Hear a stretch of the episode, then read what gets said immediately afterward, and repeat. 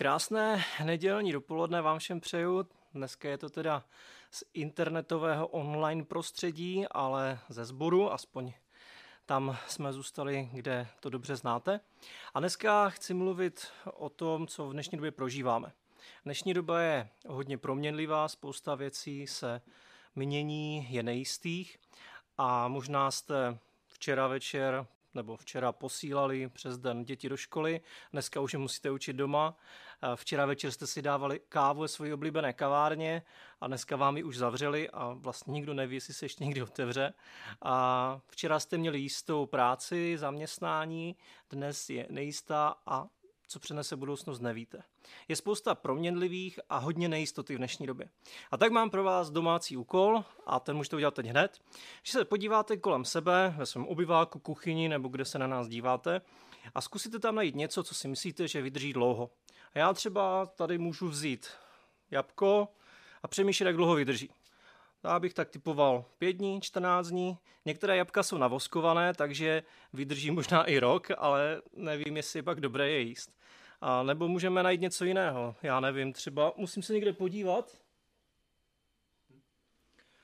No, tak Evžene, já nevím. A hej, Evžene, tak tohle z to jabko, já ti teda pěkně děkuju, tohle z to jabko dokázalo, že opravdu nic není trvalé a některé věci vydrží třeba jenom pár sekund. Tak, to si budeme pamatovat, nakousle jabko. Evžen to má rád, ty nakousle jabka Appleové. A, ale pojďme teda trošku seriózně. Co máme dělat s tím, že jsme nejistí, protože doba je nejistá? A možná se ještě vrátíme k tomu jídlu, když to tady vidím. A nedávno jsem četl zajímavou informaci, to si musím, pře- to musím přečíst. A badatelé na Antarktidě nedávno objevili artefakty, které patřily výpravě britského polárníka Roberta Falcona Scotta, což bylo asi před 106 lety, když se oni vydali tenkrát na tu výpravu. A byla tam spousta zamrzlých věcí. A našli tam i zamrzlý ovocný koláč, který dokonce byl zabavený, zabalený do původního obalu značky Huntley and Palmers a prý byl jedlý. Já teda nevím, který šílenec to zkoušel, ale když byste se podívali v kuchyni, co myslíte, že z toho jídla, co tam máte, by vydrželo nejdíl? A k mému šoku archeologové, takže už začínáte cítit, že to bylo hodně dávno, našli v Egyptě tři tisíce let starý med a byl jedlý. Údajně je to kvůli tomu, že med má nízký obsah vody a vysoký obsah cukru, takže na něm nemůžou přírůst bakterie, tomu já moc nerozumím. A takže pouze krystalizuje a pak ho stačí pouze zahřát, abyste ho znova mohli jíst. Představte si, že takový med, co máte doma ve své špajce, vás přežije o takových 2900 let. No, ale vraťme se k tomu, co je teda trvalé. Co je trvalé v době, kdy se věci mění, kdy je velká nejistota. A díval jsem se do Bible a našel jsem tam tři věci, které podle mého názoru jsou trvalé. Všechny ty věci, které jsou věčné, jsem čerpal z pasáže biblické z 1. Petrovi, první kapitoly 22. až 25. verše, kde je napsáno Když jste poslušný pra- poslušností pravdy skrze ducha očistili své duše k bratrské lásce bez přetvářky, vroucně se navzájem milujte z čistého srdce. Vždyť jste se znovu narodili ne z pomítelného semene, nýbrž z nepomítelného skrze živé a na věčnost zůstávající slovo Boží. Neboť každé tělo jako tráva a všecka jeho sláva jako květ, květ trávy uvadne. Usychá tráva, květ obadne, ale pánovo slovo zůstává na věčnost. To je to slovo, které vám bylo zvěstováno. Takže zde se mluví, že první věc, která je věčná, tak je Boží slovo. Boží slovo je semínko, které přináší život. Možná vypadá uschle, ale v tom semínku je schovaná celá nová rostlina, která může plodit další rostliny a další rostliny a, je v ní skryt, a v tom jednom jediném semínku je skrytý obrovský život. A, a to, že Boží slovo je věčné, to říká Ježíš, když o svých vlastních slovech říká, že nebe a země pominou, ale má slova nikdy nepominou. V Matouši 24. kapitole.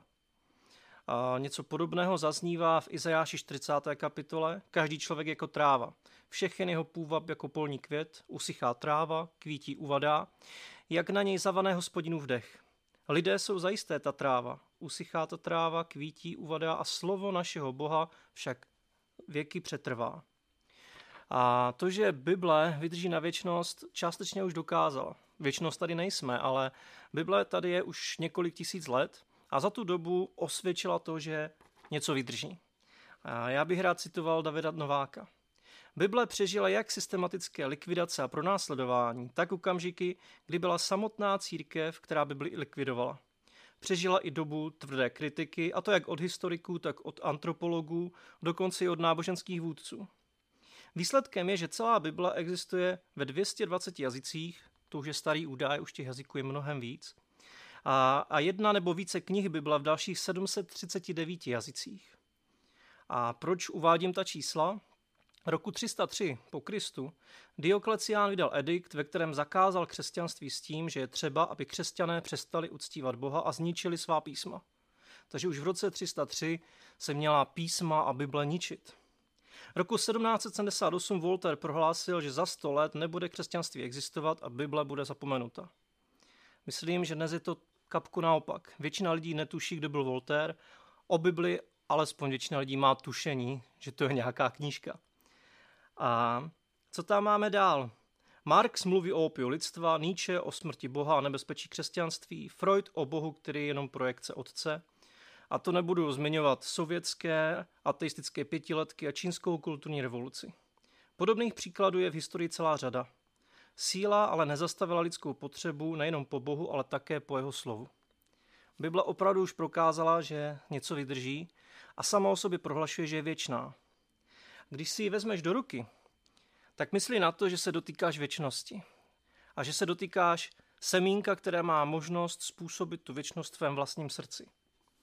A moc se mi líbilo, co kdo si prohlásil, když řekl, že Bible, která je roztrhaná a rozpadla na kusy díky tomu, že ji někdo často četl, tak většinou patří člověku, jehož život se na kusy nerozpadne. A tak mám první otázku dnešního dopoledne. Během uplynulého týdne dal si prostor věčnému božímu slovu, aby mělo vliv na tvůj život? Pojďme ale zpátky do biblického textu 1. Petrovi. Celý ten text totiž začíná, že jste se znovu narodili ne z pomítelného semene, nýbrž z nepomítelného skrze živé a na věčnost zůstávající slovo Boží. Takže Boží slovo je věčné, ale zároveň působí to, že proměňuje věčnost naší duše. A duše je sama o sobě věčná. V žalmu 139. žalmista napsal Mé nitro sformoval si ty sám, Bože.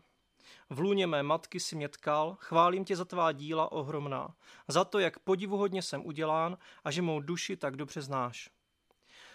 Protože křesťané věří tomu, že lidská duše je věčná a trvalá, tak proto jsou proti potratům, proto jsou proti eutanázii nebo rasismu. Protože věříme tomu, že lidská duše každého člověka, ať už prťavého, maličkého nebo starého, nemocného, a je jedno, jakou barvu kůže ten člověk nosí, tak každá lidská duše je věčná a Bohem stvořená a proto je nestmírně cená.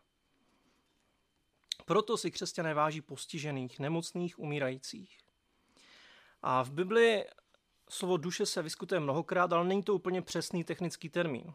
Pokaždé má trošičku jiný význam a záleží to v Novém zákoně, ve Starém zákoně. Někde to znamená dech, jinde živá bytost, jinde osoba, jindy živý, ale zjednodušeně můžeme říct, že duše je naše nejniternější já. Je to nejniternější já stvořené Bohem a toužící po vztahu se svým stvořitelem i s ostatními lidmi.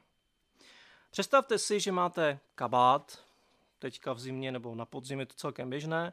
Pod kabátem máte mikinu, bundu, mikinu, svetr, cokoliv. A pod tím ještě úplně na, na své vlastní kůži máte buď to tričko nebo košily.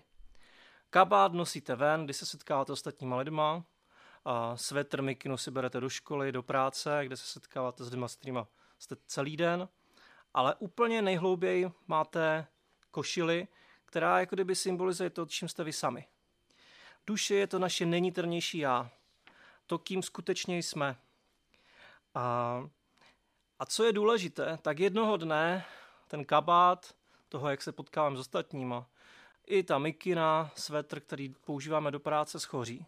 Opotřebuje se, rozpadne. Ale to naše nejskutečnější, nejniternější já zůstává a postaví se před Boha. A mám pro vás otázku. Co myslíte, že Bůh řekne na to, v čem jste přišli? na tu košili, kterou máte oblečenou. Dávám vám dvě možnosti, o kterých Bible mluví, že můžete slyšet toho dne. Buď to, příteli, jak ses dostal sem, když nejsi oblečený na svatbu. To slyšel člověk, který přišel z ulice nepřipravený v roztrhaném oblečení na svatbu ženicha a velkou párty. A ten ženich z toho neměl radost.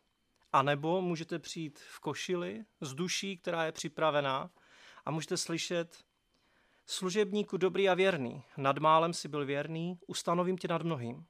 Vejdi a raduj se u svého pána. Jak jsi tento týden zacházel se svou duší? Jestli tvá duše je věčná, jak jsi s ní zacházel? Ježíš sám říká, co člověku prospěje, získá celý svět, ale uškodí své duši. Neboť co může dát člověk výměnou za svou duši? Práci, školu, zaměstnání, koníčky? Duše je to jediné, co vám zůstane a s čím se postavíte před Boha. Takže to ta druhá věc, o které jsem chtěl mluvit. Boží slovo je věčné a lidská duše je věčná. A musíme myslet na to, jak s lidskou duší, se svojí vlastní duší zacházíme a možná i na co ukazujeme ostatním lidem a jestli jim pomáháme, aby jejich duše se mohly setkat s Bohem.